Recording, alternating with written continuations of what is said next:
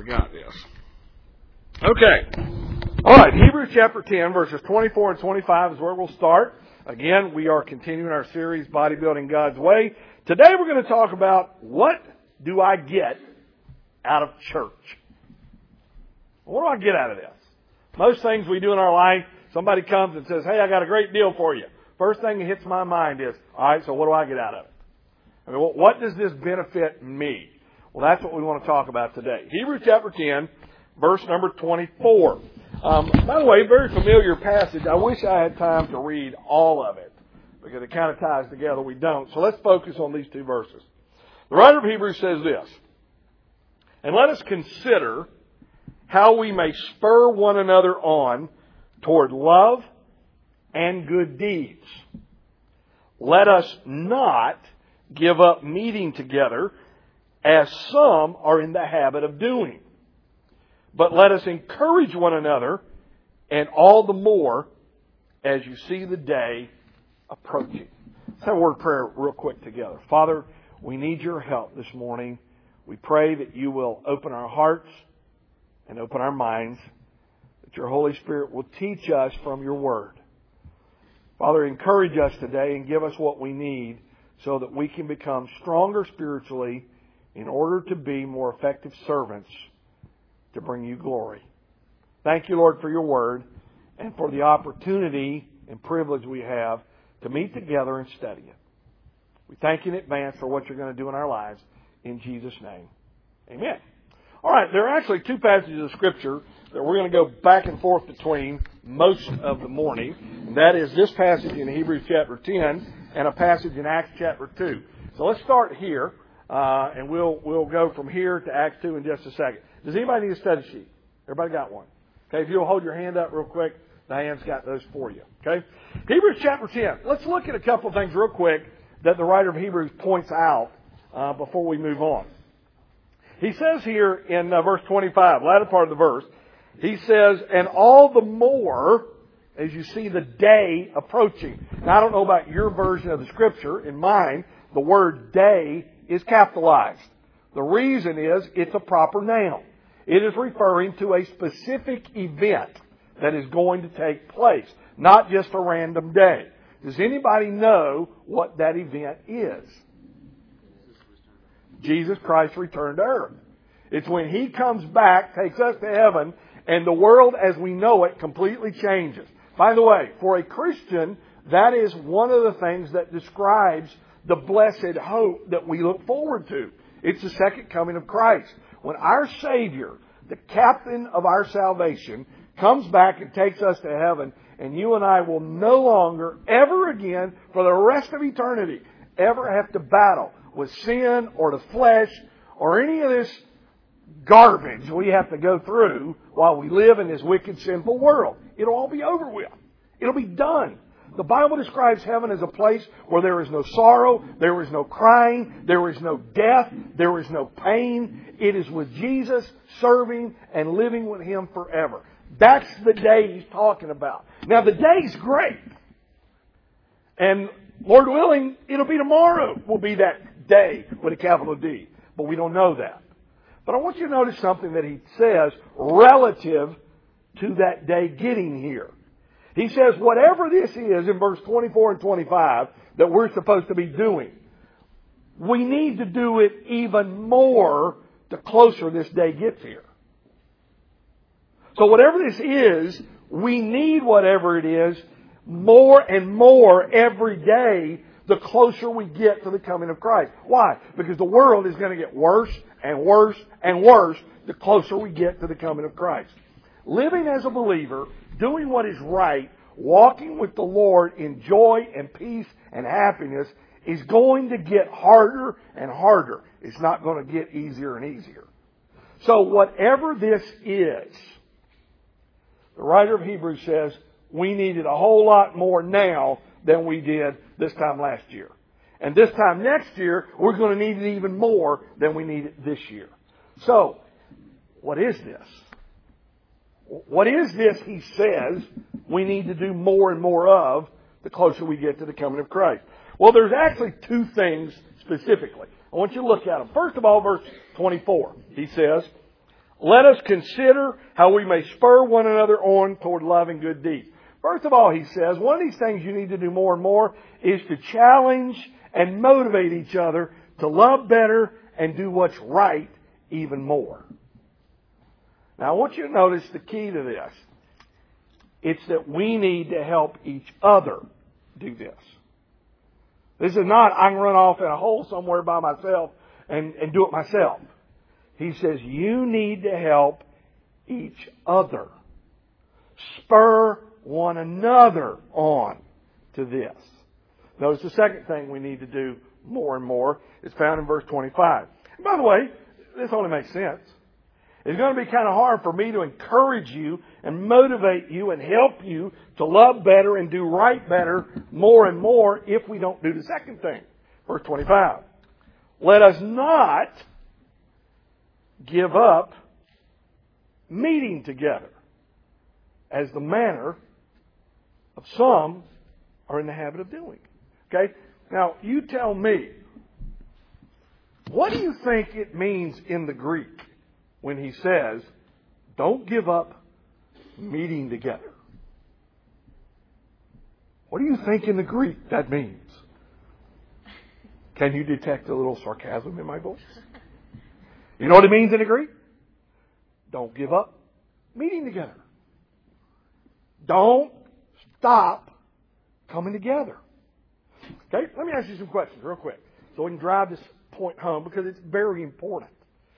Just like a lot of things in life, when we get used to them, the effectiveness and the importance of them can become diluted.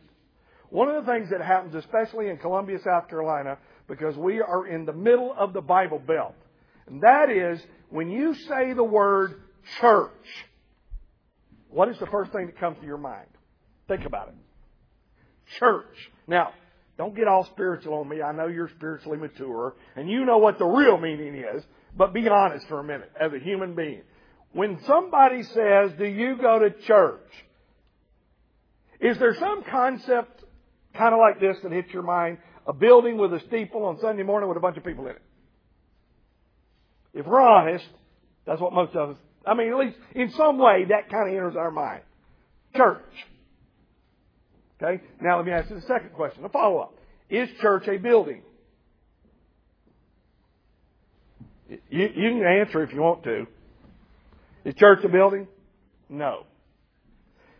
Travel anywhere in the world, especially socialistic, communistic type areas of the world where you're not officially allowed. It's a lot better now than it used to be, but there's still places where you are not officially allowed as a Christian to gather and meet like this. So you know where they gather?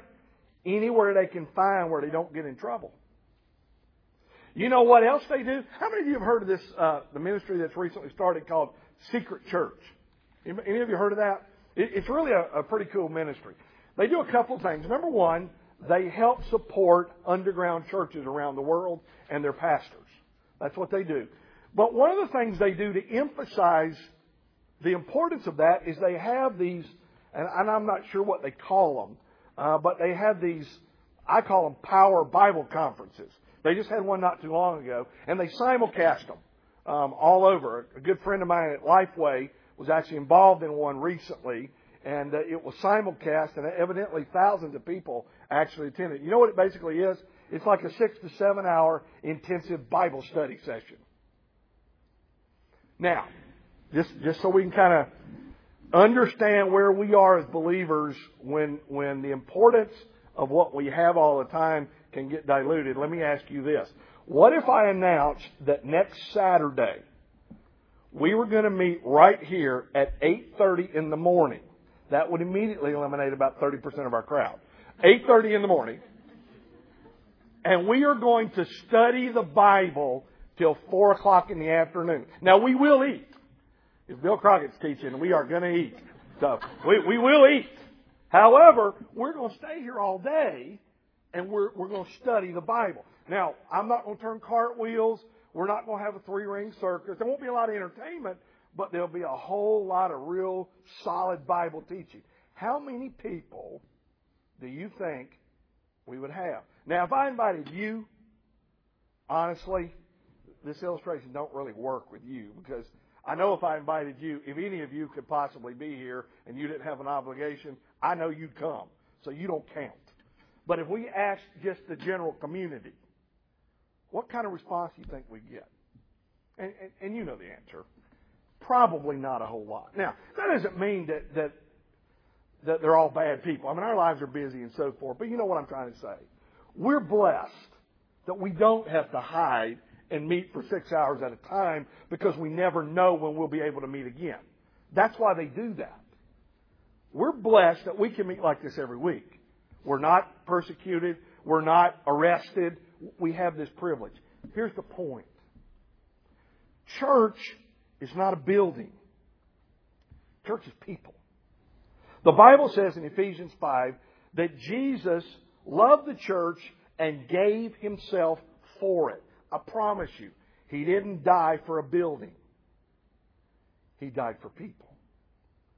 We, as believers, are the church. So somebody says, well, what is Riverland Hills? Riverland Hills is a local gathering of the church. It is a local church. It is a group of people that are a part of God's church that come together on a regular basis in a local area to do for each other what church is supposed to do. That's what Riverland Hills is. But the church is people. It's believers. Now, we're going to look at three things real quick today. Number one, what would a church do for me? In order for us to understand that, we have to understand what a church really is. And there are four things that the Bible calls a church that will help us to understand what the church does for us. When we choose to be a part of it, when we choose to gather locally with other people that are a part of it, what will it do for me? Number two, how do I use this in my life to grow spiritually? What, what do I do to make this effective in my own life personally? And then number three, what kind of results will I start to see if I do it right the way God says? So let's look at these things real quick, uh, and then we'll be done. Number one, what would church do for me? Take your Bible, turn with me to Acts chapter 2. Okay? Acts chapter 2, and we're going to go over there and find out what church will do for us by, first of all, looking at four things that the Bible calls church. Number one, the Bible says that church is a fellowship. In Acts chapter 2, beginning in verse number 41, the Bible says, Those who accepted his message were baptized, and about 3,000 were added to their number that day. They devoted themselves to the apostles' teaching and to the fellowship so a church is called a fellowship. The Greek word for fellowship is the word koinonia. It literally means to share in together, to participate together, to partner, or a modern day definition might be to be a part of a team. So literally, when the Bible says they committed themselves to the apostles' fellowship, they were referring to the fact we joined their team. We started sharing in what they were doing. We started participating in what they were doing. So what does that mean for me? What does that do for me as far as church? It gives me a place to belong. In Acts chapter 2, look at verse 44. All the believers were together and had everything common. They were together. It gave them a place to belong. They were a part of something. Number two, the Bible says that a church is also called a family. In Galatians chapter 6 and verse 10, the Bible says that we are to do, as we have opportunity, we're to do good to others, especially to those who are of the household of faith or the family of the believers. So we're a family. God is our Father. Jesus Christ, His Son, who we are joint heirs with because we are part of God's family. So we're a family. What does that mean? That means that church not only because it's a fellowship gives me a place to belong, but because it's a family, it gives me a place to be loved. You know what we're going to do on the Friday before Christmas? We're going to go into a family's home and we're going to love them. You know how you love? Not just in word. The Bible says you love in deed and in truth. Do you know how these believers loved in Acts chapter 2? The Bible says they got together, they gathered all their possessions, and they started giving them out to everybody that had needs. That's how you love. Love is not just a word that you say. Love is action. It's something we do. So, church gives me a place to be loved. Number three, church is also called a flock. In John chapter 10, verses 1 through 18, this is the Good Shepherd discourse given by Jesus. Here's where Jesus said, I am the Good Shepherd. The Good Shepherd gives his life for the sheep. All that came to me tried to enter in the sheepfold the wrong way. But my sheep hear my voice.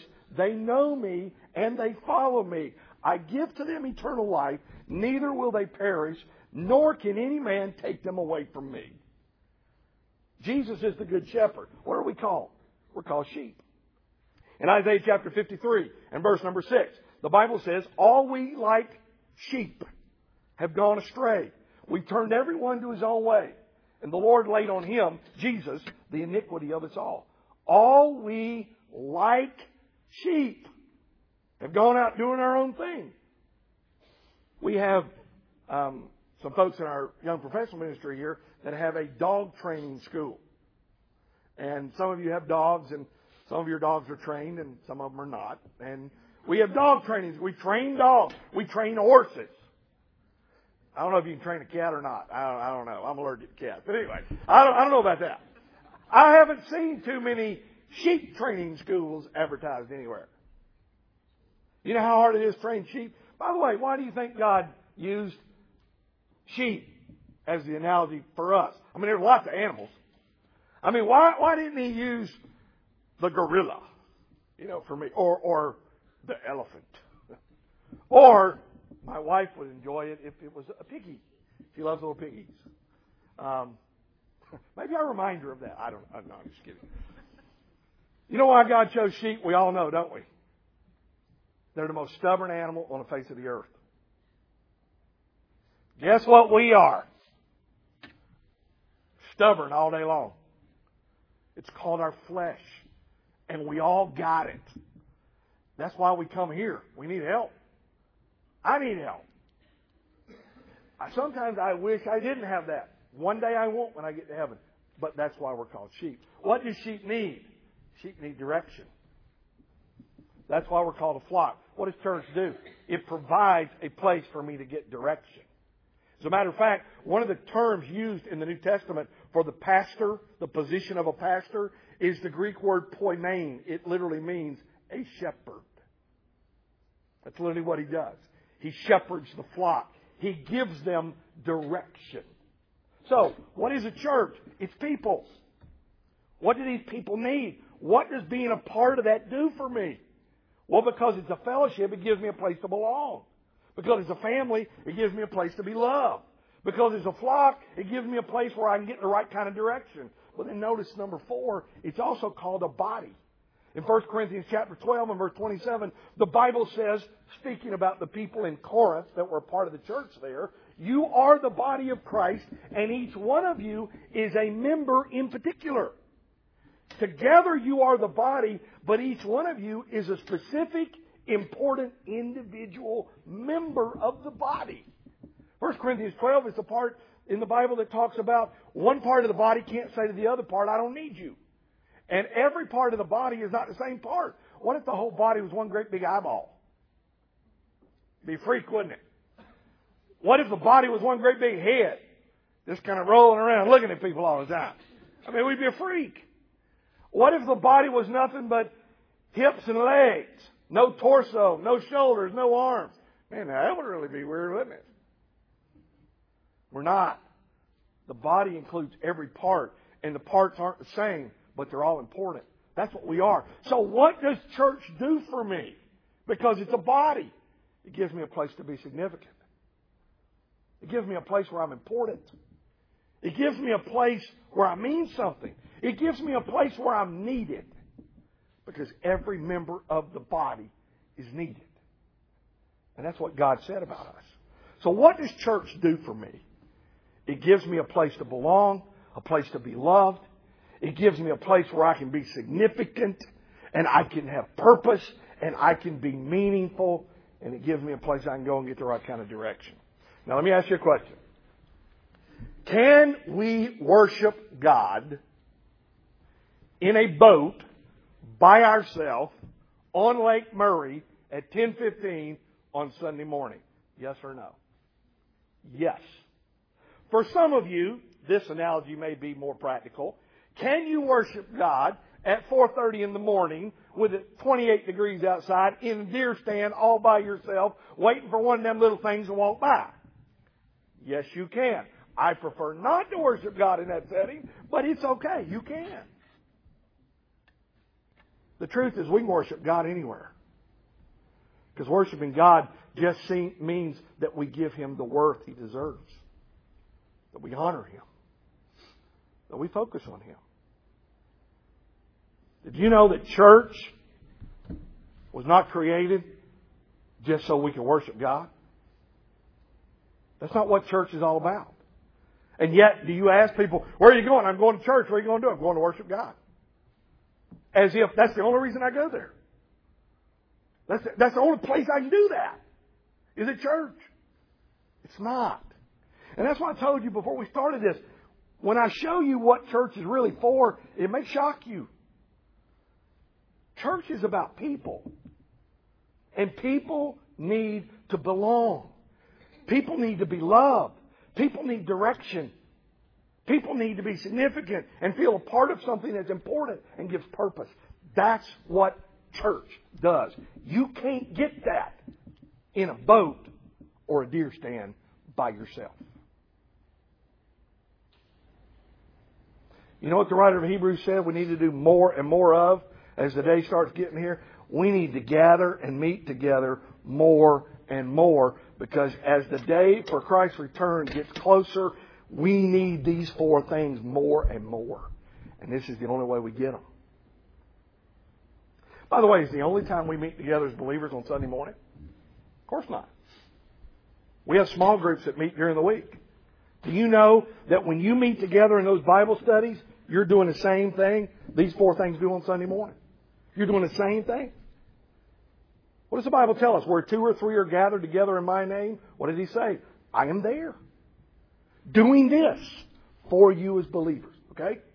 So does everybody get it? You see now what church is all about? And coming together in a local group of believers? That's what it's all about. That's why we do this. So, if that's what church does for me, how do I use that to get stronger spiritually? What do I personally do? Let me give you this real quick. Three things. Number one, you got to be converted. In Acts chapter 2 and verse 41, the Bible says, those who accepted his message, Peter, were baptized and about 3,000 were added to their number. First of all, you got to be converted. You got to be a part of the team. You got to have something in common. The Bible says, what commonality does righteousness have with unrighteousness? Does God have with Satan? There is no common ground. There, there's nothing to be to have fellowship over. So in order for us to benefit from what church provides in the sense in which God talks about it. I got to be converted. Until I've been born again and the Spirit of God lives inside of me, none of these things can happen to me because that's where it comes from. So first of all, they were converted. Number two, you got to get connected. That's called discipleship. That's why in Matthew 28, Jesus told his disciples, Go into all the world and make disciples, baptizing them in the name of the Father and Son and the Holy Ghost, and teach them everything I've taught you. Now, the only way they're going to, the disciples are going to be able to do that is if they all get connected. That's why Acts 2 says that they devoted themselves, they committed themselves to the apostles' doctrine, fellowship, breaking of bread, and prayer. They were together. They gathered daily together in the temple courts. You got to get connected. That's, this is where a local body of believers becomes so important. That's why we have this. Because the church is all believers. It's the body. It's the family. But in order for all this to take place, we got to connect with each other. We do that in local groups. That's what we do here. So you got to get connected. That's why in the book of Hebrews, the writer said in verse 25, do not stop meeting together like some people are getting in the habit of doing. You know, there's something else interesting about that statement. meeting together with other believers is a habit. How many of you, don't raise your hand, but how many of you have bad habits? I got lots of them. I'm trying to convince myself eating too much is not a bad habit. It ain't worked yet. But anyway, I, I got bad habits. Okay. Uh, as my wife, I snore. That must be a bad habit, right, babe? Yeah. Daryl snores too. Good. I'm in good company, brother. We have something in common. That's fellowship. fellowship of the snorers. Okay. All right. So we all we all got bad habits, don't we? I mean, we all got those. All right. How many of you have good habits? Okay. Tell me what's easier. Is it easier to break a bad habit or to start a good habit? They're both pretty tough, right? Some people might think well, it's a whole lot easier to start a good one than it is to break a bad one. Not necessarily, because in order to start the good one, you got to break the bad one. It's tough, isn't it? How many of you, like me, used to be in the habit of getting up and going through some type of physical exercise program, and you stopped, and when you stopped, you're like me a year and a half later, you ain't never been able to kickstart that thing again. It's tough, isn't it? You know what? Going to church or Bible study or meeting with believers to get this, it's a habit. That's why the writer of Hebrews says, don't stop doing it like some people have gotten in the habit of doing.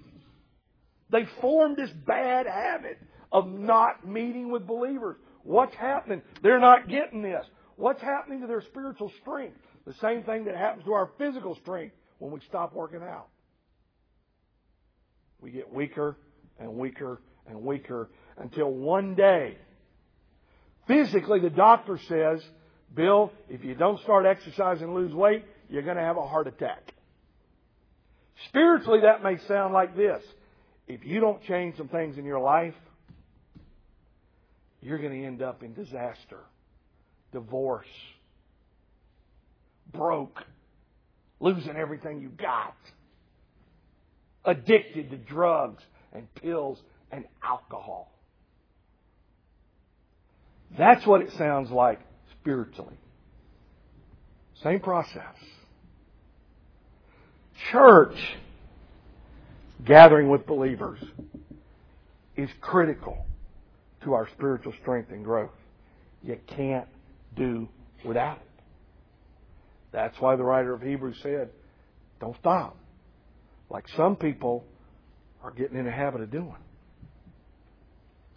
So, what do I do? How do I use this? Convert it, get connected. Then number three, stay committed. This is the hard part.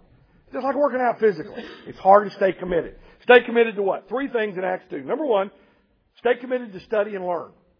They were, they committed themselves, they devoted themselves to the apostles' teaching. Now that, that ain't always fun.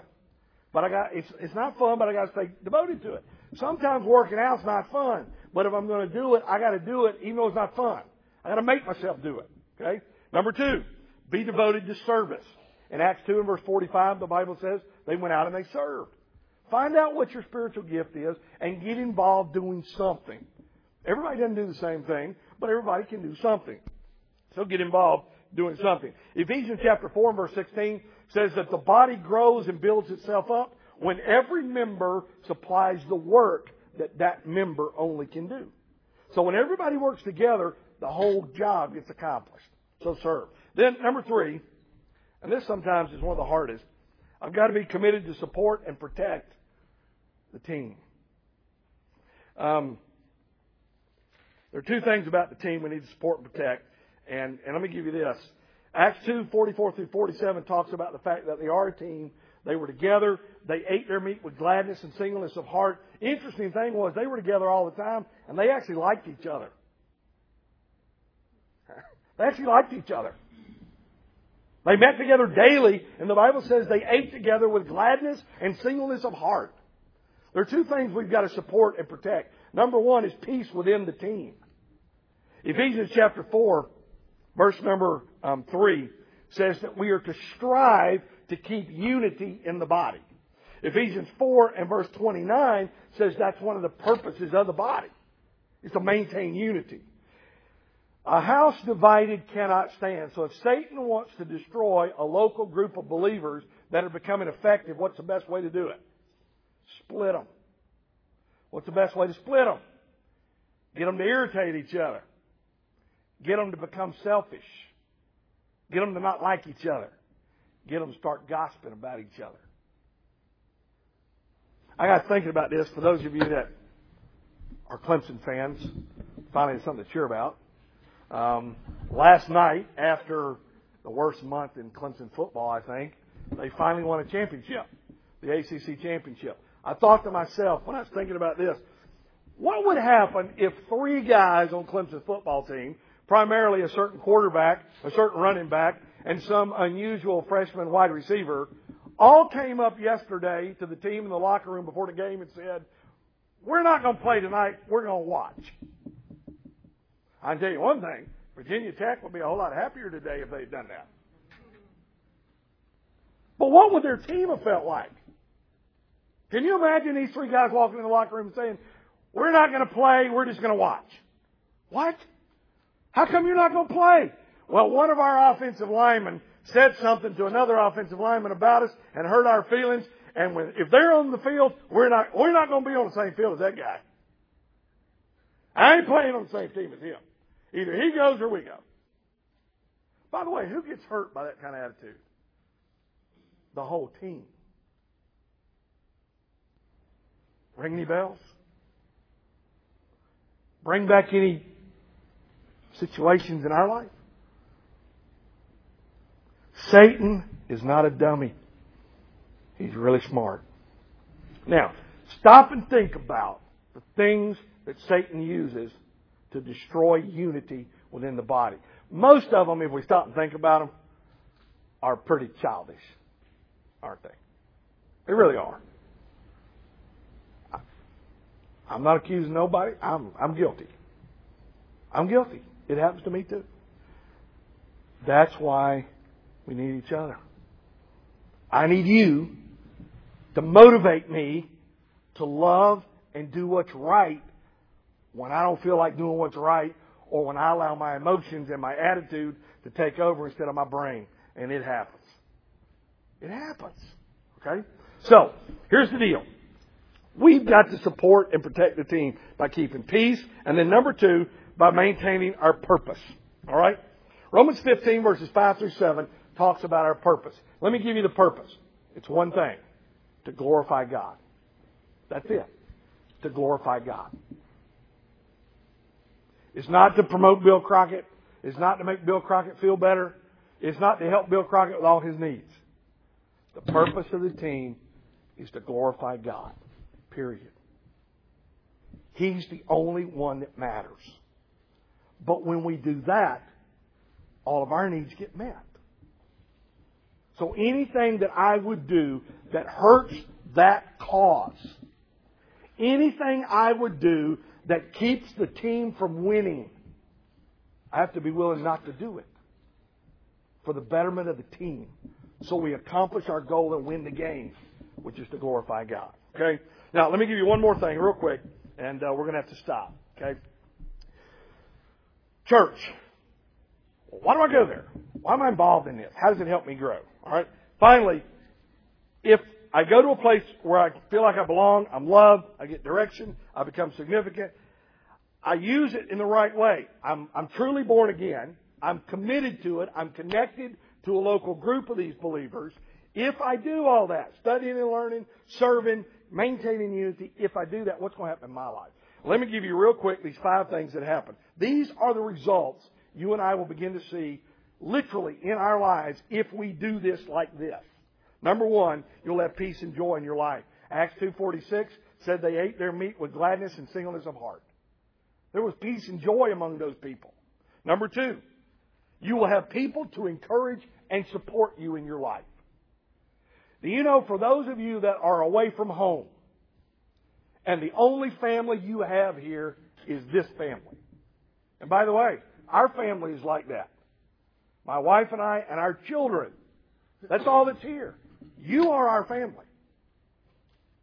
If I have a heart attack next week, don't say I told you so, but if I have a heart attack next week, hopefully not, and I'm in the hospital, you know where my wife's going to come to get support and help?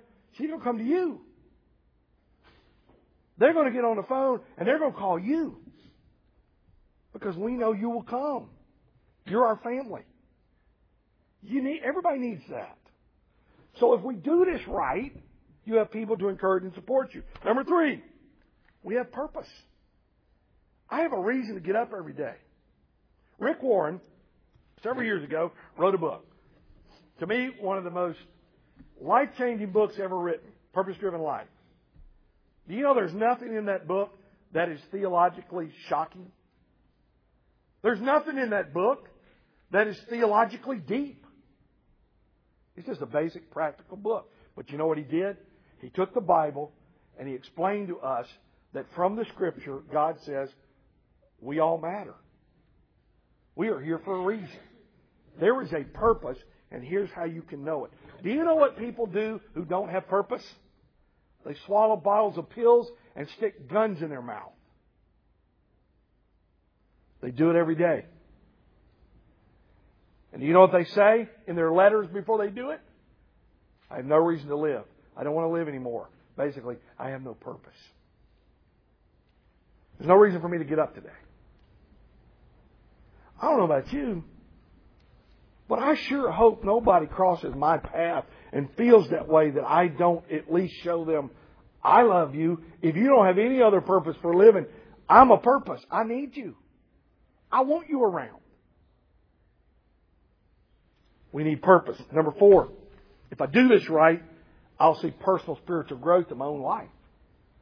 Ephesians 4 verses 11 through 14 says that's why we were given pastors and evangelists and teachers so we can grow so we're not tossed about by every wind of doctrine that comes along. We grow spiritually. And then finally, if we do this right, we'll see the presence of God manifested in our life more than we ever have. The Bible says in Acts chapter 2 and verse 43 that many signs and miracles were done among them because they were together doing these things the right way. But you know what else? In verse number 47, the Bible says the Lord added to their group daily people being saved. Why do you think that happened? Because I believe if we do church the way we're supposed to, the way God describes it here, with these purposes being committed to it like this, maintaining unity, loving and serving, you know what's going to happen? There's a world out here that is starving for that. And they're going to see, I can go over there and get it. And that's why they grow. So what is church? It's not a building with a steeple full of people on Sunday morning. A church is God's people connected together, doing God's work by doing their part in the body. And the result of that is we love and we encourage each other, and then other people come join.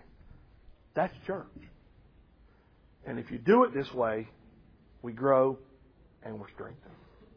Let's pray. Father, thank you for allowing us to be a part of your family. Thank you for giving us this local family to be a part of our lives. Father, may we be a great example of what a real church is. Help us to be committed and use us to reach our community. In Jesus' name. Amen. All right, we are. Um